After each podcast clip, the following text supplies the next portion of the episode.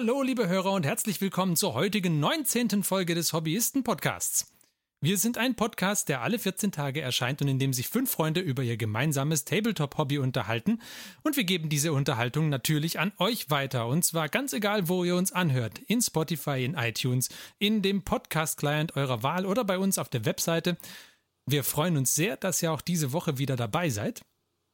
Und diese Woche soll es wieder mal um eine, um eine Flufffolge gehen, nämlich werden wir uns mit den Elder beschäftigen.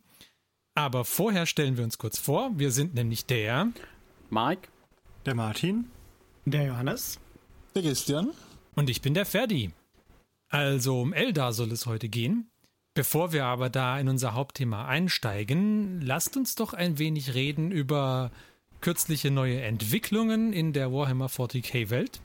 Nämlich speziell, äh, lasst uns mal kurz über Apokalypse reden. Apocalypse now! Ein sehr merkwürdiger Film war das. Charlie surft nicht. Aber ich fand die Boxen fand ich interessant, muss man so zu sagen. Ich war etwas enttäuscht von der Mechanikum-Box. Ne? Und das Spiel an sich? Also das Spiel an sich reizt mich nicht, weil da so viele Modelle sind. Ich hätte ja, glaube ich, also diese, mir ist das 40k-Spiel mit zwei, drei Stunden schon lang genug das ist zwar mal cool, wenn man das irgendwie alles aufbaut und den ganzen Tag lang spielt, aber das ist zu groß. Das ist mir, da kriege ich, glaube ich, irgendwann Kopfschmerzen, wenn ich da nur so einen ganzen Tag spiele. Ja, aber ich glaube, sie haben doch die Regeln extra dahin getrimmt, dass es eben keinen ganzen Tag dauert, wie wenn du als einfach ein 10.000 Punkte spielst. Die Regeln sind, glaube ich, schon so ausgelegt, genau. Dass das immer so ein Kontingent, also wenn ich es richtig verstanden habe, spielt sich quasi so ein Kontingent, was halt dann aus relativ vielen Einheiten besteht. Also das wären im normalen 40k wären das dann so zwei bis drei Einheiten. Ähm, spielst du dann als eine Einheit. ist alles so ein bisschen hochskaliert, aber ja. Ich glaube, da würde ich lieber 6 mm oder 15 mm spielen, wenn ich mit solchen Einheiten-Token spielen möchte. Weil wenn du dann deine ganzen Einzelmodelle da auf Moving Trace setzt und die dann da rumbewegst und ja, ich glaube, das ist mir, da ist mir der Maßstab zu groß dafür. Ich glaube, das würde ich kleiner wollen, wenn du so große, große Schlachten darstellen möchtest. Ja, also da bin ich auch dafür, dass der Maßstab da einfach nicht für mich nicht passend ist. Wenn diese großen Schlachten wäre 10 oder 15 Millimeter oder sogar 6 Millimeter viel besser.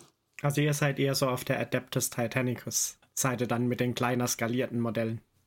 Auf jeden Fall. Fast sogar, würde ich sagen, sogar mehr in Richtung des alten Epics, weil da gab es ja auch noch Infanterie. Hä? Ja, gut, aber ich meine, von, von Games Workshop Seite aus, muss ich das mal so betrachten, müssen sie schon keine neuen Modelle machen. Richtig. Ja. Und ich meine, ihre Boxen waren auch gut und, und die, die Idee, dass ich mal alles, was ich habe, aufs Feld führen kann, ist ja auch interessant. Genau, das ist, das ist der Kern eigentlich, finde ich. Ja, was mich am meisten halt daran reizen würde, also ich habe mir das How to Play angeguckt, also spontan sieht es ein bisschen stark auch nach so ja, so Mechaniken wie bei X-Wing oder so aus, dass man viel mit so Markern arbeitet. Ähm, aber was halt für mich das Coole wäre, wenn ich meine Knights mal gebaut habe, die Wahrscheinlichkeit, dass ich die Knights halt irgendwie in einem sonstigen Spiel halt tatsächlich mal alle oder die Hälfte überhaupt einsetzen kann, ähm, ist halt eher gering. Und äh, bei so einem Apocalypse-Spiel könnte ich die halt wahrscheinlich tatsächlich alle einsetzen ohne jetzt wie zum Beispiel so einem Titanicus oder einer anderen Scale halt spezielle Modelle zu brauchen für das Spielsystem. Das ist, denke ich, das, was den Reiz ausmacht, potenziell von Apocalypse. Aber umgekehrt sehe ich es da auch so wie der Martin. es sieht halt auch eher so aus, auch wenn die Regeln angepasst sind, dass es halt auch trotzdem deutlich länger dauert wie ein normales Spiel. Ja klar, ich meine, Zeit muss schon mitbringen, aber es ist, ich glaube, in der Vergangenheit ist es, glaube ich, schon so gewesen, dass du für so ein Apocalypse-Spiel wahlweise den ganzen Tag oder halt ein Wochenende irgendwie einplanst. Und ich glaube, das haben sie wahrscheinlich besser gelöst. Aber ich denke, wir werden es in nächster Zeit erstmal nicht am eigenen Leib erfahren können, einfach weil wir dafür bei weitem zu kleine Armeen haben, um das auszutesten. Aber trotzdem fand ich, also das Konzept finde ich gut. Ja, also die Idee dahinter verstehe ich, kann es nachvollziehen. Mich reizt jetzt tatsächlich auch nicht so sonderlich. Und ich finde, man hat es ähm, tatsächlich bei, den, bei diesen Battleboxen, äh, bei diesen neuen Boxen, hat man es halt gemerkt, dass die äh, wirklich für, für Apocalypse ausgelegt sind, weil sie doch sehr stark, also meistens, die Tyrannidenbox außen vor, aber doch recht stark auf, auf meistens einen Einheitentyp ausgelegt waren. Oh, ich weiß nicht. Die Primaris, das äh, Primaris-Bataillon war schon sehr divers. Echt, waren dann also, relativ viele von den normalen Primaris dabei? Ich meine, da waren halt ein Haufen Intercessors drin, klar, aber das sind halt die Truppen. Also Wenn du Primaris spielen willst, dann hast du ja jetzt nicht so viele Möglichkeiten. Du kannst die Intercessors spielen oder die äh, in, in, weiß ich nicht mehr, wie sie heißen, die in der, ähm, Die Riva? was meinst du? Die Riva, oder? Nee, die sind keine Truppen. Die, die in Ah, der, in okay. der ähm, Shadowspear-Box neu dazu kamen. Ich habe vergessen, wie sie heißen. Infiltrator. Infiltrator, glaube ich. Die kannst du spielen. Und also ich muss sagen, die, das Bataillon, was da irgendwie zusammengestellt wird in dieser Box, das ist so ziemlich genau das, was ich gespielt habe. Okay, Einiges an Varianz war bei dem Primaris schon da. okay. Weil ich, ich habe mir jetzt tatsächlich die, die Tau-Box angeschaut. Da waren es, also ich glaube, sechs, äh, sechs Crisis-Suits, äh, ein Riptide und ein Commander. Ähm, bei den, und das, was der, der Christian ja erwähnt hat, bei den beim Adeptus Mechanicus, äh, hast du halt, glaube ich, sechsmal diese Castellan-Robots. Ja. Sechsmal Castle Robots, dreimal Cybernetica Datasmith. Genau. Und ähm, ich glaube, ah genau, die Orks waren auch nochmal so eine große, großer Blob aus äh, Dings. Also wa- was man, bei- was man bei den Boxen, glaube ich, noch sagen kann, ist, ich fand, was sie da halt potenziell gut gemacht haben, ist, äh, sie sind zwar jetzt im Rahmen von Apocalypse rausgekommen, aber ich weiß es nicht, ob du direkt die, ob du die, die Box explizit kaufen würdest, um für Apocalypse anzufangen oder so. Nee, nee, das glaube ich nicht, aber man, äh, man, also ich finde, man merkt so ein bisschen die Ausrichtung, dass sie eher in Richtung Apocalypse gedacht sind. Ja gut, sie haben halt eher größere Modelle anstatt kleinere Modelle teilweise. Weil halt die größeren Modelle eher dabei sind und auch sehr stark ausgereicht. Bei den Necrons zum Beispiel auch, da kriegst du sechs Wraiths und sechs Tomb Blades. Das ist das, was man, also so in normalen Listen, ist das das Maximum, was man in einer normalen Liste für ein normales 40k-Spiel spielt. Zweimal sechs davon. Also sechs jeweils. Deswegen, das war so ein bisschen das, was, aber ähm, es war trotzdem gut genug, die Taubox, dass es äh, eine davon bei mir landen wird. Und scheinbar waren sie auch gut genug für die Leute da draußen, weil, wenn ich es richtig mitbekommen habe, sind die teilweise auch schon ausverkauft. Also ich meine, wenn man die, wenn man die Sache, wenn man die Sachen will, die da drin sind, waren die Preise halt schon wieder ganz gut. Bis, bis obszön gut, je nachdem, welche von den Boxen man nimmt. Also die Also- Tyranidenbox, die hat mich schon so sehr gereizt, ich war wirklich ein Klick davon weg, die zu kaufen. Aber ganz einfach nicht mal, ich spiele ja keine Tyranniden, aber der, das Leistungsverhältnis fand ich in dem Fall war wirklich gut. Ja, und die Idee, die, die, die Idee hinter der Tyrannidenbox war, war super. Einfach fünf fette Monster reinpacken und gut ist. Also, Aber das reicht auch, reicht auch, um den Gegner zu über, überrennen. ja, ja, ja, ja. Die fand ich übrigens abwechslungsreich im Gegensatz, wie gesagt, zur Mechanikum-Box. Ne? Also welche Box ich noch cool fand, ähm, die hätte ich mir wahrscheinlich auch geholt, wenn ich nicht die, den Inhalt quasi schon hätte, ähm, ist die Imperial Knights Box, weil die war auch echt gut mit dem Knight Castellan und den zwei Armiger Helverines, die da drin waren. Ja, die passen, glaube ich, auch tatsächlich sehr gut. Also, Also, die passen gut zusammen und der Preis, äh, Preis war halt echt gut für die Kombination. genau. Und auch für jemanden, der 40k spielt und eben das noch nicht hat, Ja. kann man bedenkenlos zuschlagen. Genau, weil das ist halt auch ein Standard Super Heavy Detachment, das kannst du auch in deinem normalen Spiel potenziell mal spielen. Genau, aber das ist jetzt hier tatsächlich, ich bin gerade auf der Webseite von Games Workshop Online auch nicht mehr da. Ja, das, das Also, wundert da- mich jetzt nicht. Da waren wir nicht die Einzigen, die da drauf gekommen sind, dass das halt ein, eine sehr gute Möglichkeit ist, die Armee ein bisschen aufzustocken. Und wenn nicht, gibt es immer noch die Möglichkeit, sich die Box mit jemandem zu teilen. Und wenn du die allseits beliebte Craft for the Undead spielen wolltest, dann hättest du diese Elder äh, Detachment Box auch gekauft. Weil da waren ja nur Waves drin. Da waren viele Raves drin, ja. Ja, also konntest du dich ja totschmeißen mit. Das war gut. Drei Rave Guard Ja, und, und zwei von diesen Wave Lords. und zwei Rave Lords, ja. Aber wirklich gut. Gut, aber damit sind wir doch schon fast beim Hauptthema. Ja, Also das war ja quasi wie eine geplante Überleitung. Ja, grad sagen. Wahnsinn. ja, ich wollte so als U-Boot so eine Überleitung einbauen, nur ganz sanft darauf hinweisen. Also aber gut gemacht, hat keiner bemerkt. Fast, fast.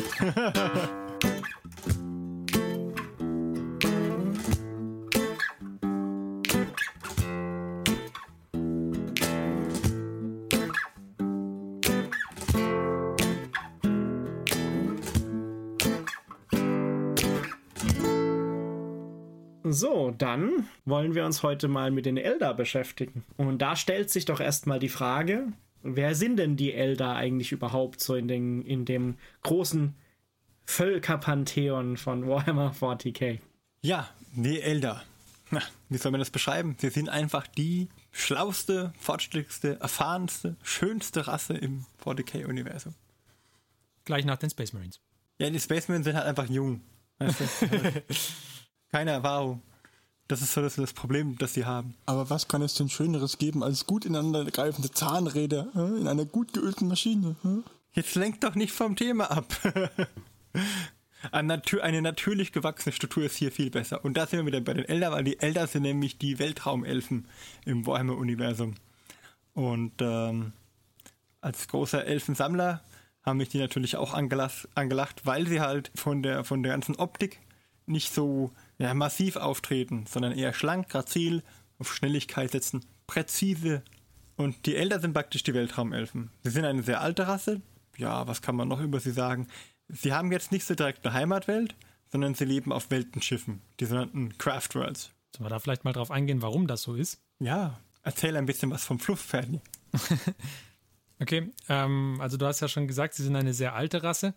Das gilt äh, sowohl für das Alter im Spiel, also ähm, das Alter der Rasse Eldar im, im 40k-Universum selbst, als auch für die, ähm, für die Zeit, die sie schon in Warhammer 40k enthalten sind, also im Spiel Warhammer 40k. Sie haben zu den ersten Rassen gehört, die mit dabei waren, während zum Beispiel ja die Necrons oder die Tau oder sowas erst später dazu kamen, waren die Eldar mehr oder weniger von Anfang an mit dabei, glaube ich. Genau, und sie sind aber wie gesagt auch im Warhammer 40k-Universum eine sehr alte Rasse. Sie wurden erschaffen von den, von den Alten, von heißen sie großen Alten oder nur Alten, ich weiß gar nicht. Ich glaube, die Alten reicht für die, die, großen Alten waren die ja für Cthulhu, oder? Nee, die großen Alten sind Cthulhu, Cthulhu genau. Ähm, genau, sie wurden erschaffen von den Alten, um mehr oder weniger im, in einem Kampf gegen die Necrontier? Ja. Necrontier, um, um denen etwas entgegenzusetzen zu haben. Und da will ich auch gar nicht so arg drauf eingehen jetzt. Wichtig ist, dass die Elder irgendwann quasi die Galaxis mehr oder weniger ja, unterworfen wäre wär falsch, aber sie waren einfach die fortschrittlichste Rasse, die es so gab im, im Universum. Und das war ihnen auch bewusst. Und sie hatten aber das Problem, dass sie so fortschrittlich waren, dass sie quasi relativ wenig Herausforderungen hatten. Richtig. Was dann ein wenig zu Langeweile geführt hat. Und dann kommt noch dazu, dass die Elder ein sehr langes Leben haben. Also das haben sie mit äh, Elfen, wie man sie aus anderen Geschichten kennt, gemein. Sie haben quasi ein sehr langes Leben und das führt dann dazu, dass sie noch mehr gelangweilter werden. Haben ja nichts zu tun den ganzen Tag lang. Bis in Ewigkeit. Und deswegen sind sie dann langsam ein wenig dekadent geworden. So ein ganz kleines bisschen. Ein bisschen. Und dann haben sie eben nach immer mehr Reizen gesucht, um quasi irgendwas zu finden, was sie den Tag über machen können. Und diese, diese Suche wurde immer extremer, sodass sie dann irgendwann eigentlich zu einer großen Horde Psychopathen wurden. Alle. So ziemlich alle, ja. Das ist ja fürchterlich. So ist es. Und ein paar Elder haben sich dann irgendwann gedacht, das ist keine gute Richtung, die wir hier einschlagen und äh, sind ausgewandert. Das sind die, die wir heute als Exodyten bezeichnen. Und ähm, für die gibt es keine Repräsentation im Spiel und auch relativ wenig Fluffmaterial. Aber es gibt immer wieder Fan-Armee-Bücher und Fan-Armeen dazu. Die Exoditen, das sind sehr starke Sachen auch mit dabei. Schöne Umbauten oft. Ja, sind meistens irgendwelche Elfen, äh, irgendwelche Elder, die auf Dinos reiten. Ja, aber cool. Genau. So, aber auf jeden Fall, die haben sich dann äh, von den, von den Eldar mehr oder weniger losgesagt, haben gesagt, wir, wir gehen weg, wir suchen uns äh, eine andere Welt oder andere Welten und äh, besinnen uns da wieder auf unsere ursprünglicheren Werte. Und das haben die dann auch gemacht während die anderen mit ihrer Dekadenz und mit ihren Exzessen weitergemacht haben. Das hat dann dazu geführt, man muss vielleicht nochmal äh, zurück ausholen, die, die ähm, Elder sind alle psionisch, psychisch, wie heißt es? Psionisch Psion Psioniker. Psionisch die Elder begabt. sind alle Psioniker, sie sind alle psionisch begabt. Das heißt, und das bedeutet auch, dass alle ihre Aktionen ein Echo im Warp hervorrufen. Und ähm, so hat eben ihre jahrelange Dekadenz auch ein Echo im Warp hervorgerufen, sodass sie dann quasi einen Chaosgott geboren haben, nämlich den Gott des Exzesses, Slanesh. Richtig. In einem kataklysmischen Ereignis, das einen ganzen Haufen von den oder große Teilen der Elder-Rasse irgendwie ausgelöscht hat. Ist das der Fall der Elder? Richtig. Ganz genau, das ist der Fall der Elder. Und zwar hat er ähm, viele ausgelöscht, bis auf einige wenige. Also erstmal die Exoditen, die vorher irgendwie ausgewandert waren, die waren schon weg. Und einige andere haben es mehr ein bisschen kommen sehen, was da passieren könnte und haben dann gesagt, okay, wir müssen hier auch weg von unseren Heimatwelten, haben sich große Raumschiffe gebaut und sind mit Unterlichtgeschwindigkeit so schnell geflohen, wie sie irgendwie konnten. Und für manche hat das gereicht und für viele allerdings nicht, sodass die eben von diesem, von, von, dem, von dem Fall, von der Geburt des Chaosgotts ähm, ausgelöscht wurden. Ja. Und seither sind eben diese Weltenschiffe, also man kann sich die vorstellen wie, wie riesige, riesige Raumschiffe, die äh, die Größe einer ganzen Welt eben haben, wie der Name schon sagt. Ähm, was wollte ich jetzt über die sagen? Äh, die waren die, die überlebt haben. Genau, das waren, das waren die, die überlebt haben.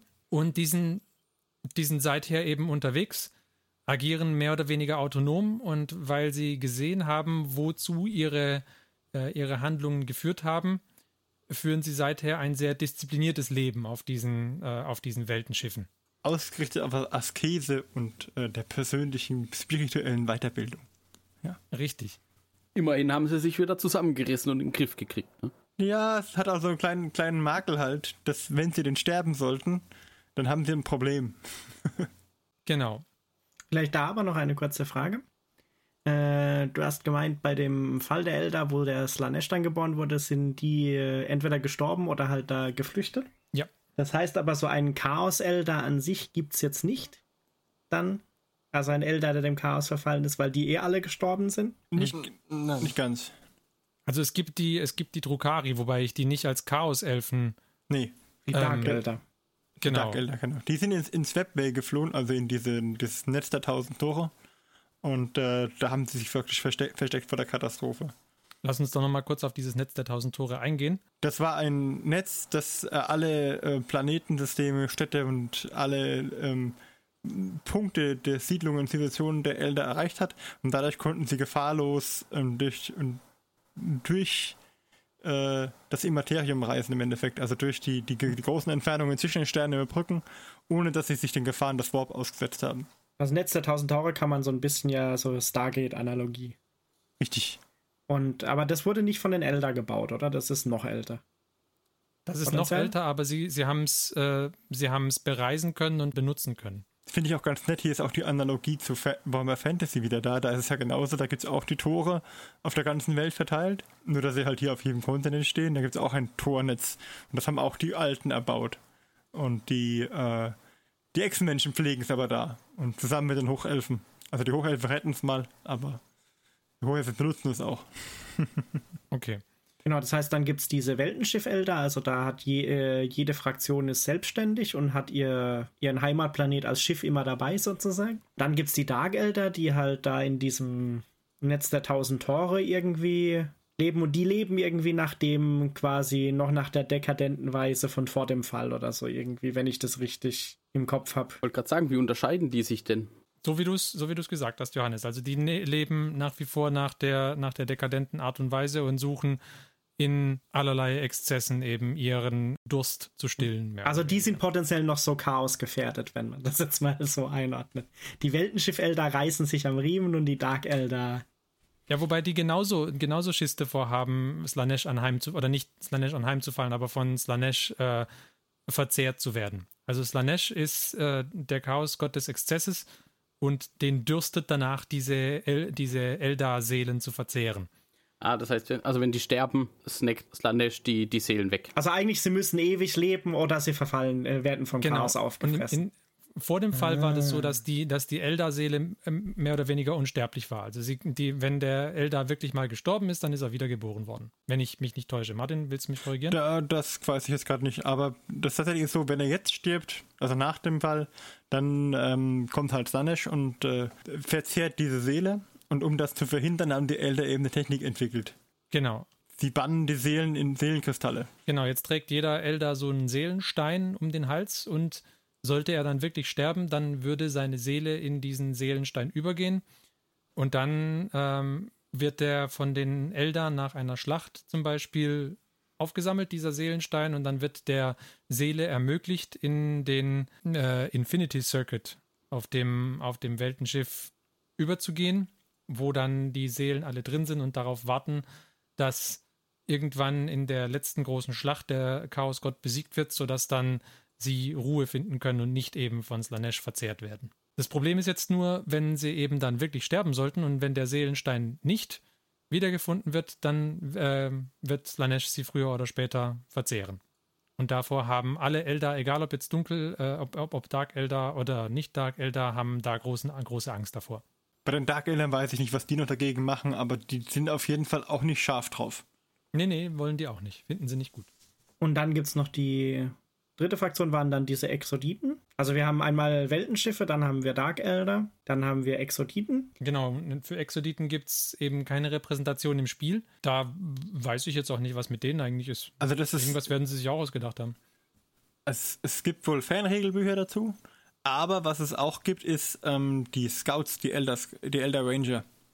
Das sind nämlich eigentlich Exoditen, die praktisch also auf Wanderschaft gehen und dann halt, wenn die Craft World in Not ist oder sie halt braucht, dann sendet sie so ein Signal aus und dann kehren halt äh, Exoditen, die den Ruf hören, zurück zur Craft World, wo sie einst, also wo sie es halt nicht aushalten, weil, weil die Craft World ist ein sehr, sehr geregelter, strukturierte, eine sehr, sehr geregelte, strukturierte Umgebung. Da gibt es einen festen Zeitplan, wie in so einer, sag ich mal, Mönchszitadelle, wo dann jeder um 5 Uhr geht zum Morgengebet und dann geht's weiter und dann wird genau festgelegt, wann wer was zu machen hat.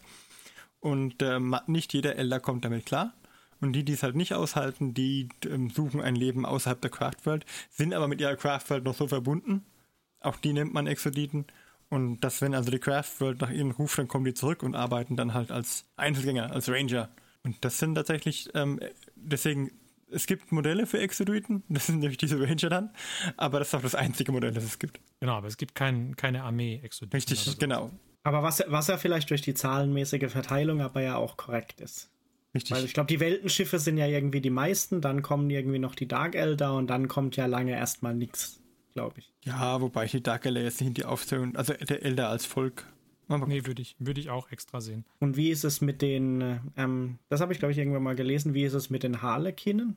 Die gehören doch irgendwie auch zu den Eldar dazu. Die sind auch Eldari, genau.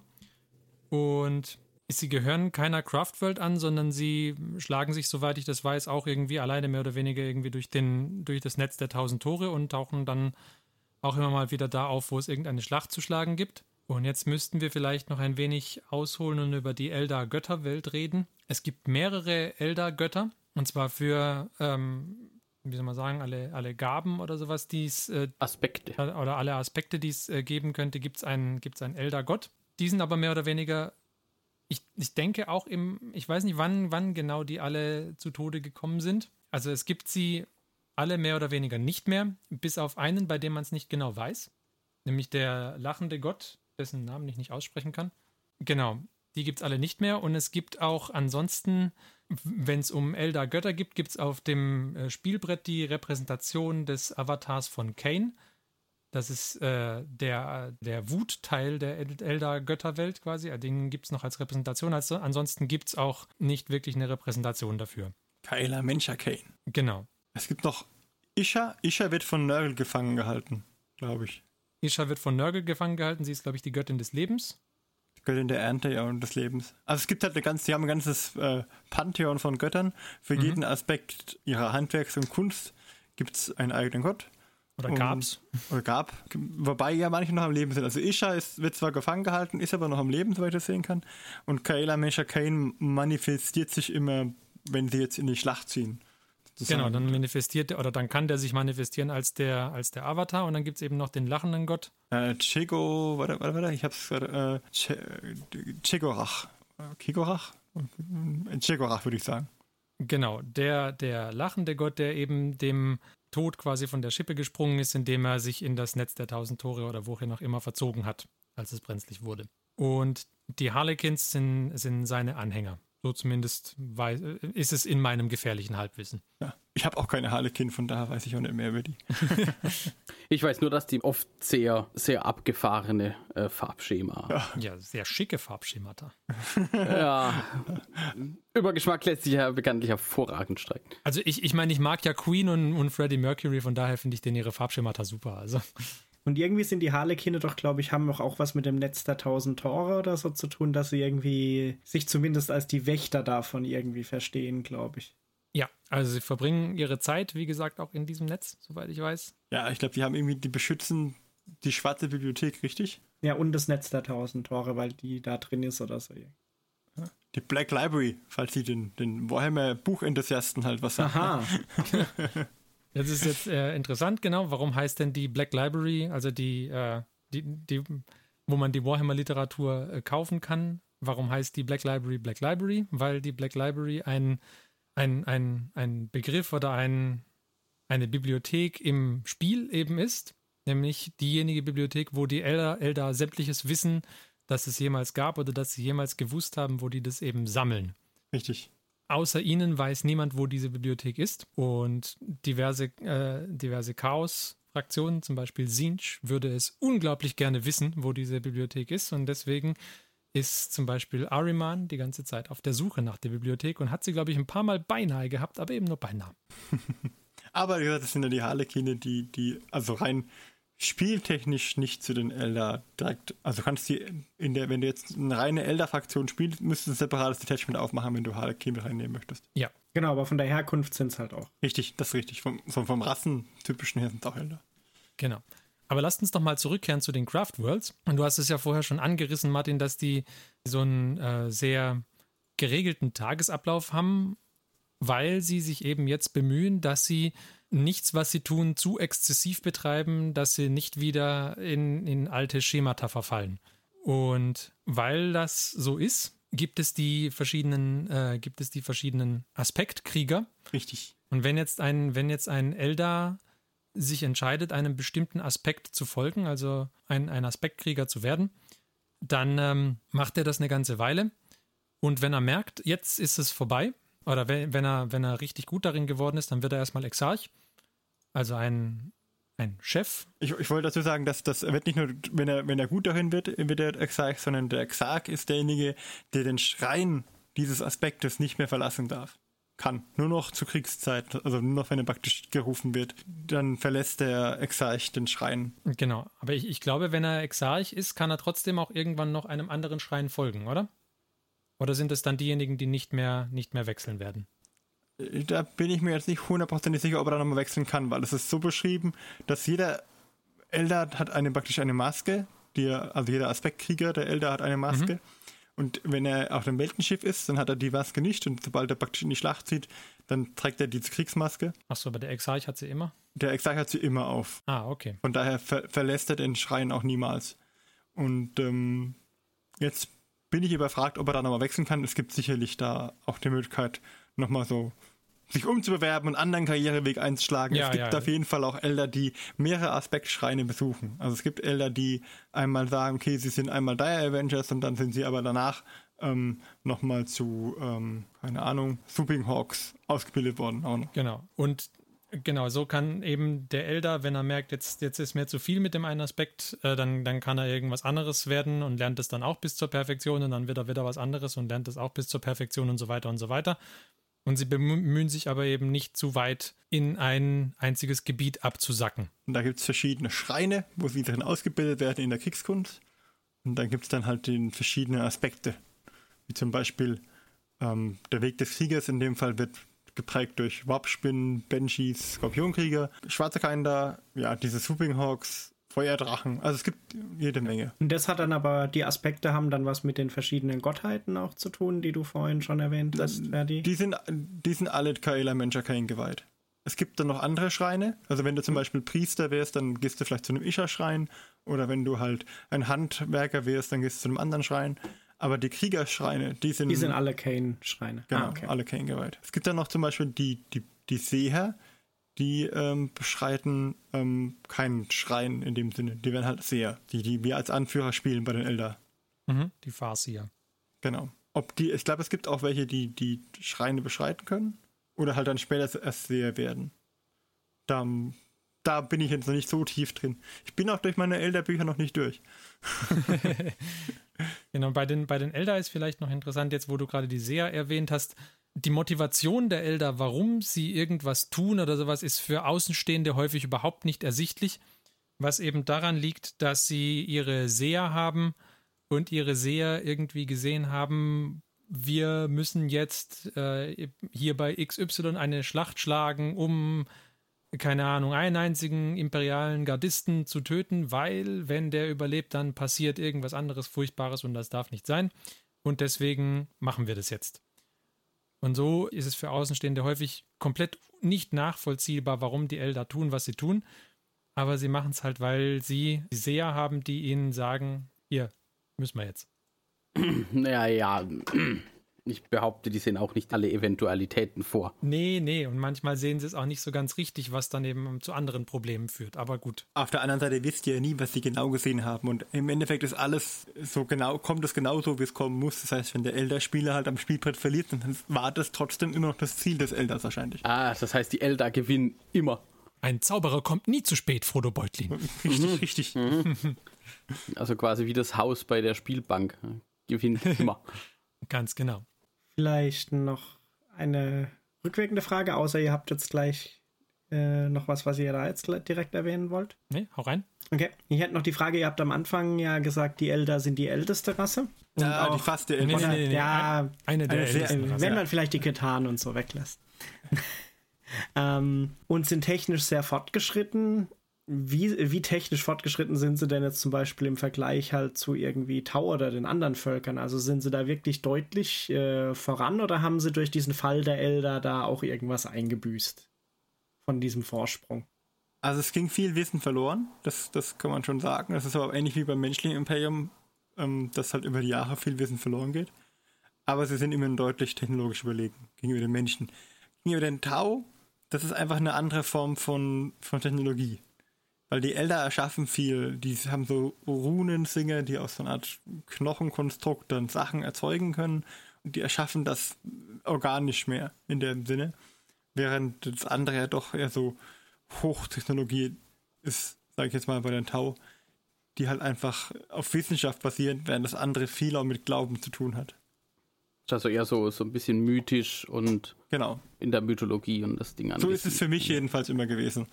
So würde ich mir, also vielleicht sind sie gleichwertig, das weiß ich nicht, weil die Tau schon extreme Fortschritte gemacht haben in ihrer als sehr jungen Laufbahn. Aber ob sie jetzt denn gleichwertig sind oder besser, das müsste man auf dem Schlachtfeld sehen. Ich habe da immer irgendwie so zwei, so wie Walder von Stadler, zwei ältere Tau hier in der Kanzel im Raumschiff äh, im Kopf, die da runter gucken auf die Tauwelten und sagen, ah, guck mal. Äh. Und, dann, und dann lästern sie und lachen, ja genau. Aber du meinst Elder, oder? Walder von Stadler Elder. Du hattest Walder von Stadler Tau gesagt, das sind ja eine junge Nein, nein, ich meine Walder als Walder von Stadler als, äh, als Elder. Hä? Ja, ja, lacht ihr nur, immerhin haben wir keinen Chaosgott gespawnt. Das ist richtig. Äh, kommt schon noch. Genau, also dann haben wir auch die Craft Worlds ein bisschen betrachtet. Vielleicht bei den Craft Worlds noch interessant, gibt es da irgendwie bekannte Craft Worlds, die man unbedingt kennen sollte von den Elder? Also es gibt ein paar Hauptcraft-Worlds und einen, einen ganzen, ganzen Sack voll kleinerer. Und äh, ich glaube, die bekanntesten, die man kennen sollte, wäre auf jeden Fall Ultwe, Saimhan, dann noch Bieltan, Yanden und meine Lieblingscraft-World, die Aleitok. Aleitok waren die gelb-blauen. Äh, Blau-Gelb. Also blau ist Hauptfarbe, gelb ist Nebenfarbe. Ja. Und ähm, Saim Han sind, äh, ist die Craft World, die sehr auf Mobilität setzt. Die haben sehr viele Flieger, sehr viele ähm, Windrider und so und so Sachen, Shining Spears. Dann äh, Bieltan ist eine Craft World, die sehr stark auf Aspektkrieger setzt und generell eher so die, die Fußtruppenarmee hat, würde ich mal sagen.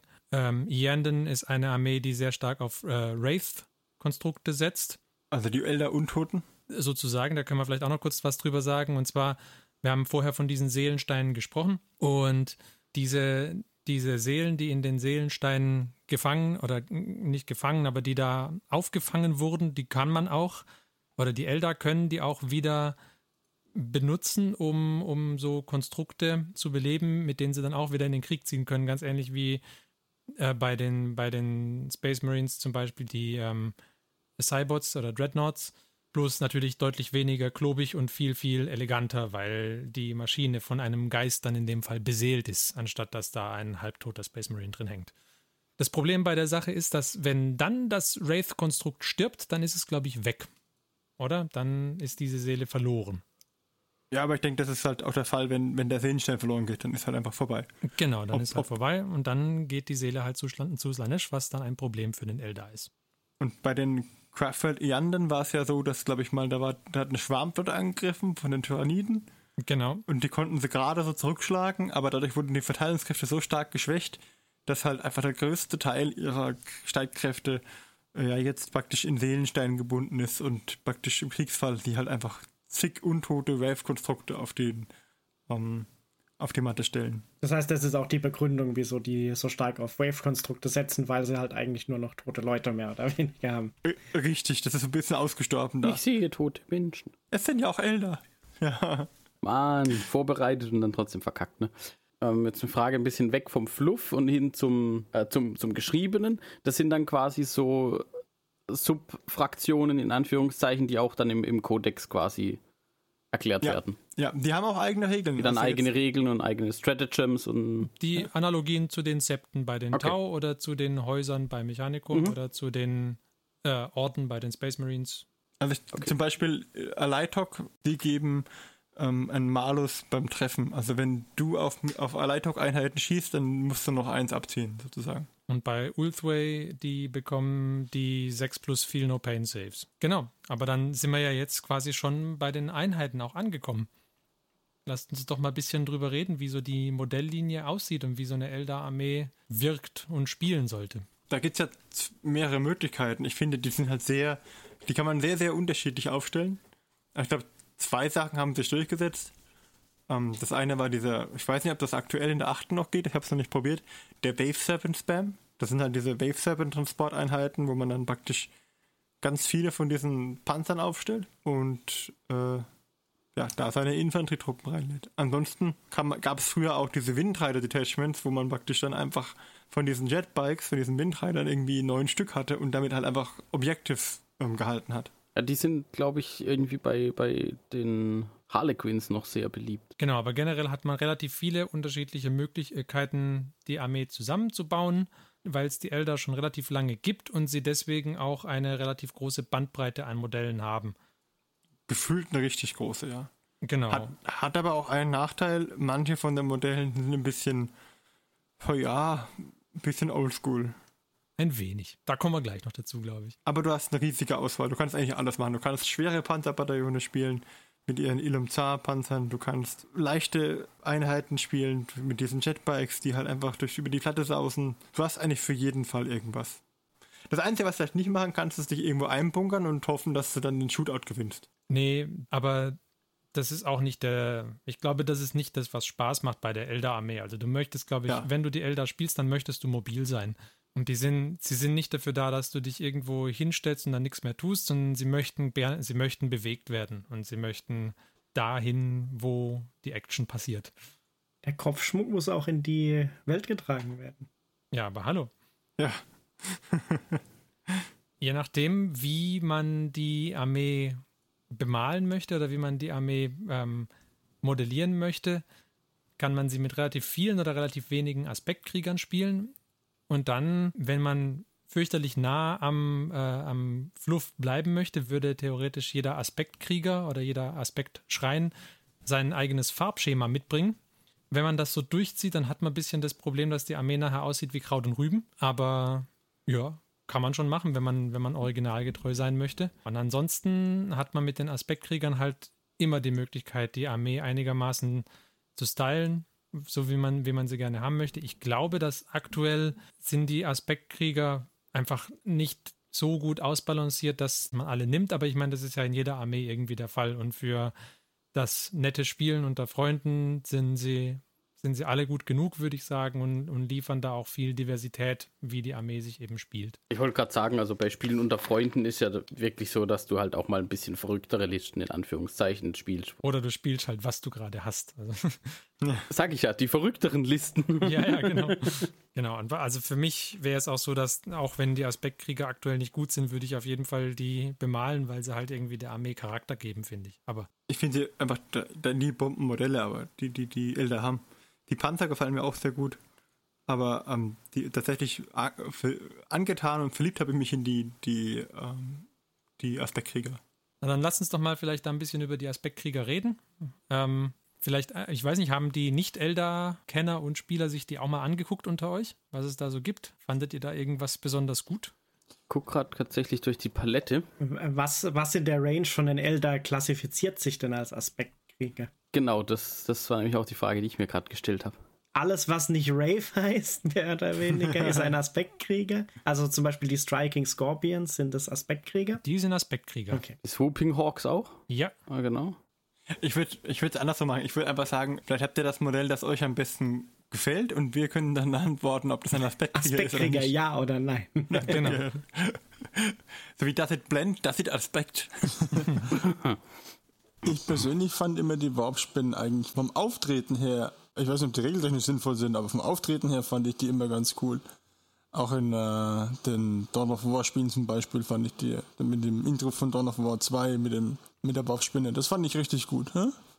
Also die würden mir gefallen. Die Aspektkrieger bei GW, die Warpspinne, die ist halt schon ein bisschen angekraut, möchte man meinen. Die hat schon ein paar Jährchen auf dem Buckel, ne? Ja, das Ich, stimmt. ich wollte gerade sagen, also wenn ich mir die Bilder angucke, die sehen so nach ja, irgendwo vor sechster Edition. Eher. Aber da gibt's ja was von so einem äh, Alternativhersteller, der hatte auch Warpspinnen im Programm. Hä? Und die fand ich hingegen richtig gut. Hä? Die waren aber auch nicht billig. Hä? Nee, ich habe aber jetzt schon Sack von den alten. Da muss ich mal gucken. Tatsächlich habe ich Zinn und Finecast. Und äh, ich bin ja absolut kein Freund von Finecast. Aber ich habe das Gefühl, dass die, die Finecast-Modelle in dem Fall tatsächlich ein bisschen schärfer noch sind als die alten Zinn-Modelle. Wobei ich nicht weiß, wie oft die jetzt schon entfärbt worden sind, die ich da habe. Aber tatsächlich sind sie tatsächlich ein bisschen angestaubt, ja. Die könnten noch ein bisschen graziler sein. Ich finde ja die Swooping Hawks ganz lustig. Mit diesen Flügeln und diesen entweder landenden oder davonspringenden Posen. Also bei den Swooping Hawks muss ich sagen, mit der letzten ähm, Iteration von den Swooping Hawks, das ist schon sehr, sehr großer Fortschritt gegenüber den, den Modellen vorher. Also die vorher fand ich eher so huh, huh, huh, ganz okay. Aber die neuen sind, also die aktuellen sind, das heißt neu, neu in Anführungsstrichen, aber die aktuellen Modelle sind, finde ich, äh, tatsächlich ziemlich cool mit den, mit den sehr dynamischen Posen. ja, ich muss sagen, also mir gefallen die Infanterieeinheiten, die kleinen, normalen, nicht so sehr. Die sehen ein bisschen merkwürdig aus. Kann es aber auch nicht so genau festmachen. Vielleicht sind sie einfach nur ähm, ein bisschen äh, Xeno für dich, also so äh, fremdartig. Ja, wer weiß. Tatsächlich, aber die äh, Dings wiederum, ähm, diese Windrider, die sind cool. Die sehen, die sehen cool aus. Und auch der, die, diese Schwebepanzer, diese Fire Prism und Night Spinner, äh, diese, der, der Wave Serpent, die, die wiederum sehen sehr cool aus, tatsächlich. Ja, weil sie diesen organisch runden Look haben. Das ist schön.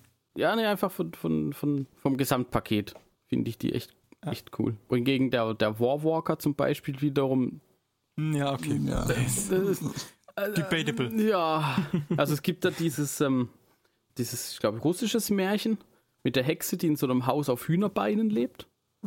Baba Yaga. Ja, ich glaube, das ist Baba Yaga. Äh, erinnert irgendwie so ein bisschen daran. Warwalker und Chicken Legs. Wenn jetzt der Kopf als immer noch so vor und zurück wippt. Ich glaube, der könnte auch einfach über, durch, in Endor durch so einen Wald laufen und von zwei Baumstämmen zerquetscht werden. werden. Ja, wäre auch eine Option. Und wo ich die Modelle noch cool finde, sind halt die Rave Guard Modelle. Da würde ich mich anschließen. Sind halt keine Aspektkrieger, aber ja, das sind, sind wirklich keine. Aspektkrieger, aber die Panzer sind auch keine Aspektkrieger. Ja, also, also, sorry, also ich bin jetzt auch von diesem Aspektkrieger-Aspekt abgewichen. Nee, ist gut. Ich, wir wollten ja eigentlich mehr wissen, was eure Lieblingsmodelle Aber sind. die Benjis sind Aspektkrieger. Das ist richtig. Die finde ich auch gut. Die, die, die haben so einen Kriegsschrei. Das sind die, die, Die äh, Howling Banshees. die Howling Banshees, die äh, Elder-Damen, die dich anschreien, auf dich zuspringen und dich in Stücke schneiden. Ich muss sagen, dass die Damen sind, sieht man jetzt nicht unbedingt sofort. Mhm. Die Helme sehen genauso aus wie die von den anderen. Ja, aber die. Haare gucken raus. Ich Vielleicht ist das der Unterschied. Ich möchte nicht wieder die, wie bei den äh, Dunkelelfen, die Hexengierinnen, die im Kettenbikini auf die Leute zurennen. Also die tatsächlich mal realistische Rüstungen an, muss man sagen. Ja, Fa- Fand ich gut. ganz im Gegensatz zu jedem MMO ever. Ne? ja. Genau, Ich würde mich, ich würde mich anschließen. Also ich, äh, die, die ganzen Wraiths finde ich auch großartig. Oder nee, eigentlich nicht. Ähm, nicht. Nicht alle Wraiths, sondern die Wraith Guard und also beide, sowohl die, die mit äh, Schwert als auch die mit den, äh, mit den Kanonen, wobei die mit den Schwertern finde ich noch besser. Ich weiß, Wraith Blades Yep. heißen die dann, glaube ich. Die finde ich super. Früher fand ich auch noch den Wraith Knight und den Wraith Lord sehr, sehr gut. Aber das hat sich ein bisschen gewandelt, weil ich finde, dass die, sie haben zu wenig Details, finde ich. Sie sind, nicht, sind mir nicht verspielt genug irgendwie. Okay. Oh. Also die gefallen mir nicht so gut. Dafür gefallen mir aber die Striking Scorpions sehr gut. Ja. Ich glaube, das hat auch ein bisschen so einen so einen Nostalgie-Faktor, weil das, als ich, als ich ein paar Elder hatte, hatte ich Striking Spor Scorpions, weil ich die halt einfach am coolsten fand von, als, von allen Aspektkriegern. Ich meine, sie haben so eine Art Kettenschwert. Ne?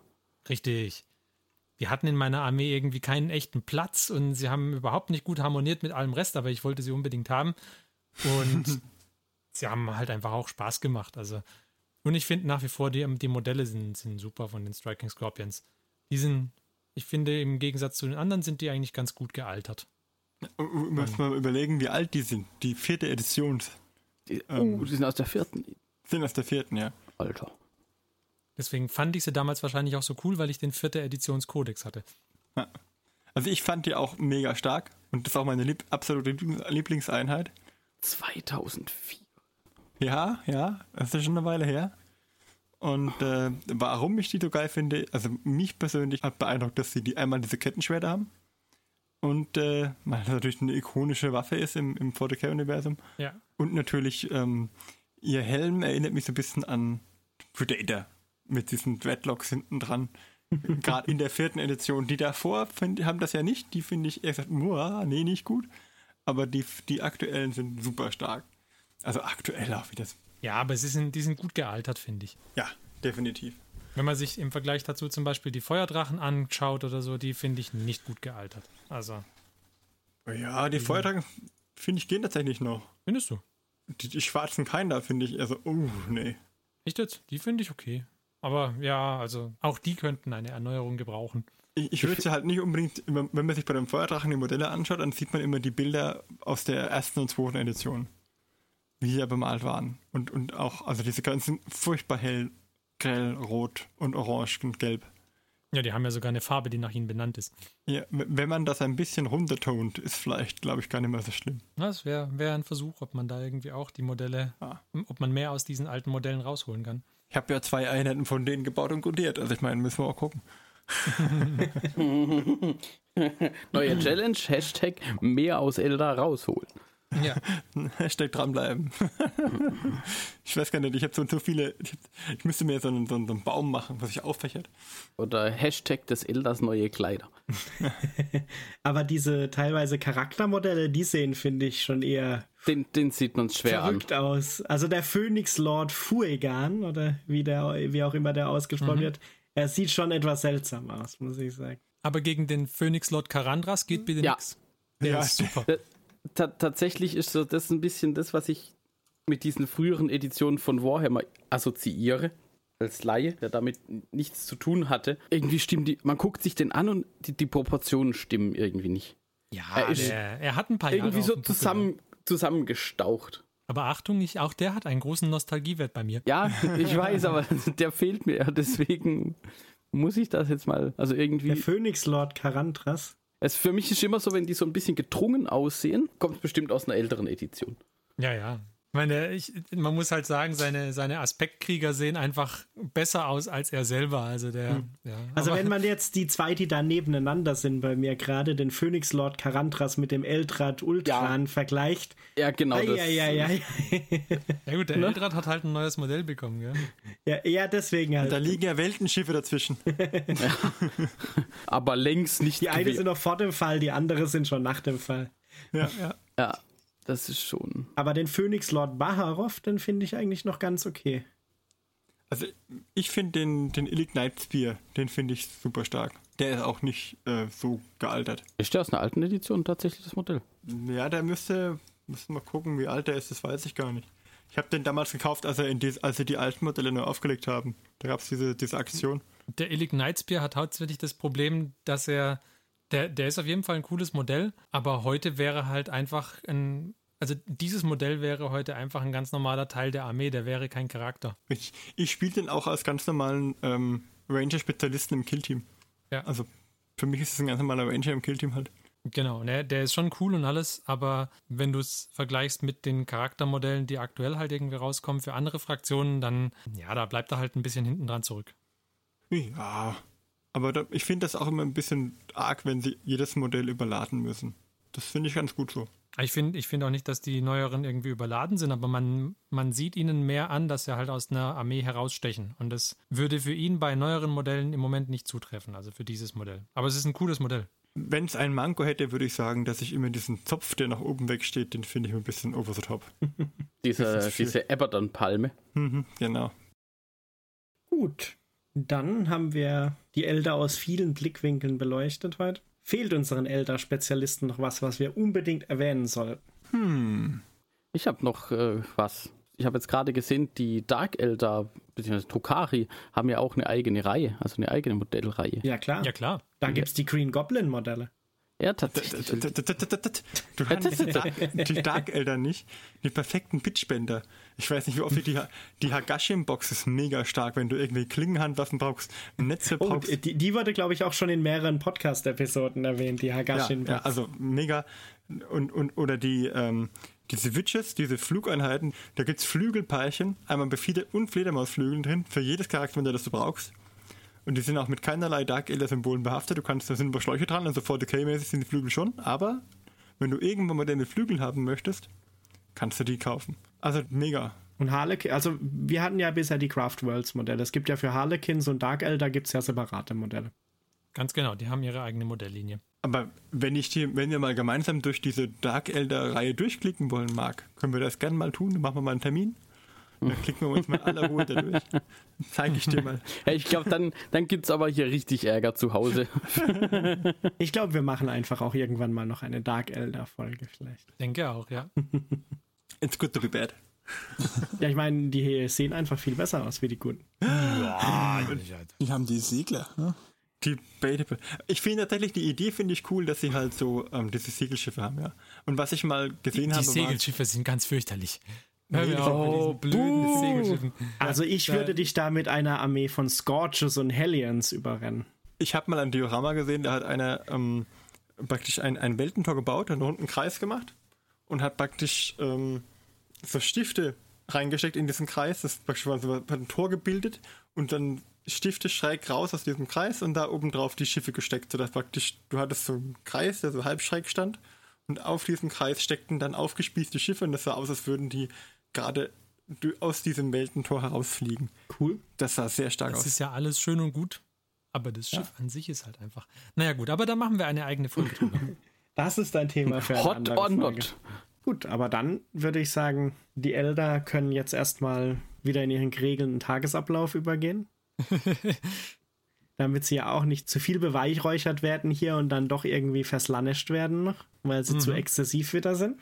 Und dann würde ich sagen, war es das heute für den Hauptteil und wir unterhalten uns gleich noch über einen Hobbyfortschritt.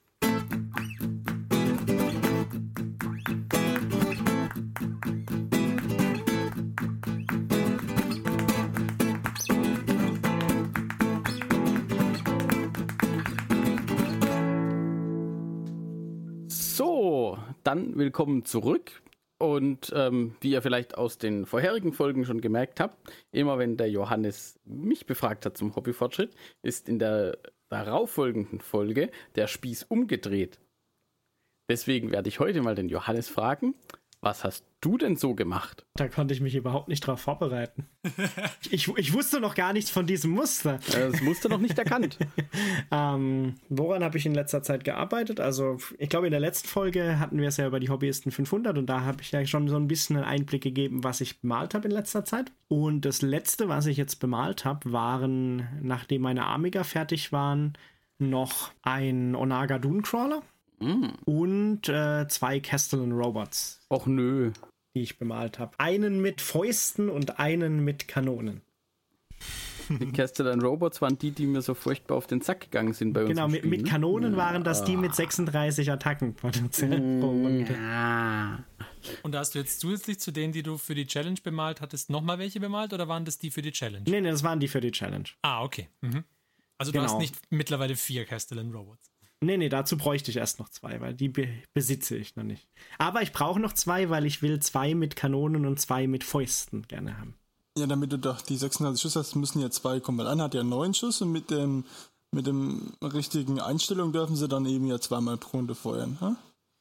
Und dann wärst du bei 18 Schuss pro Modell, das heißt, du brauchst jetzt mindestens zwei mit äh, Waffen, würde ich schon sagen wollen. Ja, ja, genau. Also gespielt hatte ich sie auch als zwei mit Waffen, auch wenn ich sie anders zusammengebaut hatte. Ja, ja. Wir haben das mal durchgehen lassen. Im Nachhinein betrachtet war es doof. Als er dann angefangen hat, Würfel abzuzählen und gemeint hat, ah, wir würfeln zweimal, also in zwei Etappen. Ich dachte schon, äh, wir, ich brauche viele Würfel bei Tau Overwatch, aber in dem Fall. Zum Glück hatte ich das Stratagem noch gefunden, weil ich hatte erst überlegt, verdammt, ich habe noch keinen Datasmith. Wie kann ich dieses Protokoll wechseln? Ähm, genau, die habe ich aber jetzt bemalt und dann habe ich noch meine 10 Vanguard äh, mehr oder weniger fertig gemacht. Also Highlighten und Purity Seals fehlen, glaube ich, noch. Ähm, dafür habe ich aber auch noch 10 Ranger bemalt, in der, im gleichen Fertigkeitsgrad, damit die für die Challenge, schrecklich für das Spiel, noch äh, mehr oder weniger fertig sind. Ähm, genau, und da habe ich jetzt aktuell von den ersten fünf äh, Vanguard, die sind jetzt komplett fertig. Und dann werde ich jetzt noch gucken, dass ich die letzten fünf Vanguard und die zehn Ranger auch noch die restlichen Highlights und so mache. Dass die dann auch erstmal tatsächlich abgeschlossen sind, die ersten Einheiten. Und was planst du so außer, hast, hast du irgendwelche Pläne außer Adeptus Mechanicus? Ja, in der letzten Folge hatte ich ja schon erwähnt, dass einer von meinen Nicht-Mechanikum-Plänen äh, ja durch die Challenge etwas nach hinten gerückt ist, nämlich diesen Stonehorn zu bemalen. Und es war jetzt aber vielleicht ganz gut, weil mein aktueller Plan wäre für den Stonehorn, den mal als Testobjekt oder vielleicht erst mal einen von den Mornfang Packs, die dabei sind und nicht gleich den großen Stonehorn, ähm, die mal als Testobjekt für so ein bisschen auch die äh, Contrastfarben vielleicht zu nehmen, falls die irgendwann mal wieder lieferbar sind. Weil es gibt ein paar von den Contrastfarben, wie zum Beispiel Apothecary White, glaube ich, die sich ganz gut eignen würden, wenn man dieses Mornfang Pack eben nicht in dem braunen Farbschema äh, bemalen will, sondern in diesem Eisfarbschema. Weil dann hat man ja so Eis und macht dann normal noch so ein bisschen wie bei so, sagt mir das, wie bei so Eiskristallen noch so ein bisschen blaue Verläufe ein bisschen rein. Mhm. Und das scheint ja wohl so zu sein, wie dieses Apothecary White so ein bisschen dieses Kontrasten auch macht. Das scheint ja ein Weiß zu sein, was dann auch so bläulich ähm, shaded noch ein bisschen. Na, bin ich gespannt. Genau, und das, deswegen wäre das der Plan. Das, nur um das an einem Mornfang auszuprobieren, müsste ich den mal zusammenbauen, weil bisher habe ich nur den Stonehorn gebaut. Aber das wäre da der nächste Plan. Und dann ist eine schwere Entscheidung. Ich würde gerne nämlich mal mit einem von meinen Knights anfangen. Mm. Aber da muss ich mir erst noch damit beschäftigen, wie man den richtig magnetisiert, weil das wäre dann auch das erste mal Modell, wo ich mich mal mit dem Magnetisieren beschäftigen würde, weil da gibt es ja einiges an Waffen und äh, sonstigen Optionen, die man potenziell gut für die Magnetisierung verwenden könnte. Ja, ich glaube, da macht Sinn. Äh, bei, bei Knights lohnt sich nicht zu sagen. Ja. Auch man kauft für jede Option ein eigenes Modell. Nö, und dann hat man auch die Chance, halt diese ganzen Waffen irgendwie cool zu bemalen. Das finde ich halt auch. Ja. Weil das, was mir bei den äh, Armigern schon viel Spaß gemacht hat, war zum Beispiel auf den dem Chainsword auch irgendwie dieses äh, schwarz-gelbe Rautenmuster, äh, nicht Rautenmuster, Streifenmuster oder so drauf zu malen. Das kann man ja dann auf so einem größeren Knight auch noch ein bisschen besser vielleicht und noch mit ein bisschen anderen Muster, je nachdem. Na, das klingt doch gut. Das wären wahrscheinlich die äh, nächsten, nächsten Pläne. Die nächsten, nächsten Pläne. ja, aber man, muss, man muss ja immer auch ein bisschen langfristiger denken. Äh, wenn ich mich dann sicher genug fühle, dann traue ich mich vielleicht mal auch an die ganz bunten Sachen ähm, und fange mit der Gobberpalooza Box an, die ich mir jetzt gerade zugelegt habe. Aber ich muss sagen, da warte ich noch ein bisschen, weil so ganz traue ich mich an diese Buntheit von diesen Figuren noch nicht ran. Ja, ja, ja lieber vorsichtig, weil wenn du einmal Gobos angemalt hast, dann wirst du wahrscheinlich nicht mehr davon loskommen. Ja, dann, dann wird plötzlich äh, erfinde ich plötzlich meine eigene Forge World für Mechanikum und die werden dann ganz bunt. Ja. ja, so tatsächlich so, ähm, so eine Farbe für so einen Metallic-Effekt. Ähm, also so ähnlich wie es auch für Autos gibt, die dann so aus verschiedenen Blickrichtungen immer so die Farbe wechselt. Oh, da gibt's welche. Da gibt es doch bestimmt einen verrückten Farbenhersteller, der sowas schon bietet. Ja. Dann kannst du das für alle Metallic-Teile an deinen ähm, Mechanicus-Einheiten kannst du das dann ja anwenden. Und vielleicht noch eine Sache, die ich gerne ausprobieren würde, so maltechnisch, wo ich aber jetzt hier direkt kein Modell hätte, wo ich es ausprobieren könnte von denen, die ich da jetzt als nächstes machen will. Äh, irgendwie interessieren mich diese von, wie heißt die Firma, von AK, äh, AK? Ich weiß nicht, ob die irgendwie anders heißt. Ja. Da kamen diese wasserbasierten Weathering-Stifte oder weiß nicht, wie man es, so wie Weathering-Farbstifte im Aha. Endeffekt raus. Und da habe ich ein paar coole Sachen gesehen, die würden mich auch mal interessieren, irgendwie auszuprobieren. So vielleicht gerade für das, was wir in der letzten Folge hatten, war ja irgendwie über diesen Weathering-Effekt mit diesem abgeplatzten Metall oder so geredet. Und da habe ich was relativ Cooles gesehen, wo jemand das halt mit so Metallic Weathering Stiften aus der Serie quasi dann aufgebracht hat. Weil die sind irgendwie so ein bisschen wasserlöslich und lassen sich dann so auf, aber halt sind halt immer noch so stabil, dass du sie tatsächlich wie so einen Farbstift wohl benutzen kannst. Verrückt. Also, falls da irgendwann mal ein Modell kommt, wo ich denke, ich kann das benutzen. Vielleicht beim Stonehorn, da sind so ein paar Schilder dabei, da könnte man so Metall-Weathering-Effekte vielleicht auf den Schilden ausprobieren. Ein Ja. bisschen Rost oder so.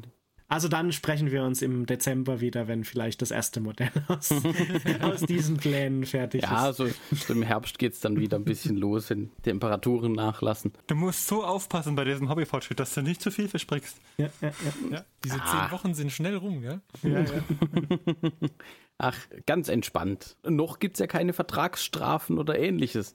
Und man muss sagen, zehn Wochen, dann kann das mit der Contrast-Farbe auch nach den aktuellen Lieferzeiten eh nichts werden. Echt, sind die so krass ausverkauft? Ein paar Farben schon, weil ein Echt? paar sehr beliebt sind, glaube ich. Okay. Apothecary White wahrscheinlich schon. Ich glaube, Apothecary White, Blood Angel Red ist das Rot, glaube ich. Und Ja, ich- noch eins von den Graue- oder Schwarztönen ist, glaube ich, Okay. auch sehr beliebt. Ja, ja tatsächlich macht Sinn. Weil Was ich jetzt ähm, tatsächlich schon gehört habe, dass wohl das Weiß sehr gut funktionieren soll, um Weiß tatsächlich zu malen. Was ja sonst immer mal wieder so ein Problem war, wenn du mit den Standard, also mit, mit White Scar oder was das ist, versucht hast, musst du ja sehr sauber arbeiten und sehr vorsichtig. Sah dann nicht immer so weiß aus, wie man es gerne hätte. Aber mit diesem Apothecary White geht es wohl besser. Genau, weil mein Plan ist dann vielleicht auch die Mechanikum-Symbole mal wieder anzumalen, weil White Scar hat eher dazu geführt, dass ich zum Beispiel bei meinen Armigern und beim June Crawler nicht nochmal probiert habe, das Mechanikum-Symbol in Schwarz-Weiß zu bemalen, weil ich finde, es hat nicht so gut funktioniert auf den vorigen Modellen. Okay, dann bedanke ich mich für den Bericht und ähm, wir sind gespannt, was die Zukunft noch bringt. Jetzt habe ich ja das Schema verstanden, das heißt, in zehn Wochen kann ich jetzt schon mal Genau. schon mal planen, dass ich zwei Tage Urlaub nehme, um Speedpainting vor der nächsten Episode, wo ich dran bin, zu machen. Ja, klar, warum nicht? Oder wir machen einfach nochmal ein Spiel aus und dann ist die Motivation auch so da. Ja gut, für, Sp für Spiele sind ja die Einheiten noch völlig irrelevant. Da habe ich ja noch nicht genug Punkte. Ja, das ist auch wieder richtig. Okay, dann war's das an dieser Stelle. Genau. Und dann war es das damit auch für diese Folge, würde ich sagen. Schon wieder. Schon ja, wieder. Kinder, wie die Zeit vergeht. Im schnell Übrigen geht's. sind wir seit der letzten Folge jetzt auch volljährig mit dem Podcast, ne? Falls euch das nicht aufgefallen Oh. ist. 18, die 18 voll gemacht. Aha. Kommt drauf an, wo man ihn hört. Ja. Mich an. Das ist richtig. Da wir aber deutschsprachig unterwegs sind, Wird, wird man uns wohl hauptsächlich in der Schweiz hören. Ja, weiß ja. Grüezi. Grüezi an unsere Kuchi Schweizer Hörer. Ja, wir wir wissen auf jeden Fall, was dazu geführt hat, wenn wir jetzt plötzlich 30 Hörer weniger haben. Wir sind ja hier äh, rein ortstechnisch sehr nah an der Schweiz. Auf einer globalen Scale. Gut, aber dann verabschieden wir uns damit für heute. Sehr schön, dass ihr auch heute wieder dabei wart. Wir hoffen, es hat euch Spaß gemacht und wir wünschen euch auch viel Spaß für die nächsten zwei Wochen, bis wir uns dann äh, beim nächsten Mal wieder hören. Bis dahin, macht's gut. Wir waren der Marc, Der Martin? Der Johannes? Der Christian? und ich, der Ferdi. Bis dann. Tschüss. tschüss. Diese Folge des Hobbyisten Podcasts ist geschützt unter einer Creative Commons Attribution Share Alike 4.0 International Lizenz. Wenn ihr die Hobbyisten kontaktieren möchtet, besucht uns auf Twitter unter twitter.com slash diehobbyisten, besucht uns auf Facebook unter facebook.com slash diehobbyisten oder schreibt uns eine E-Mail an info at diehobbyisten.net. All diese Informationen findet ihr auch auf unserer Homepage unter www.diehobbyisten.net.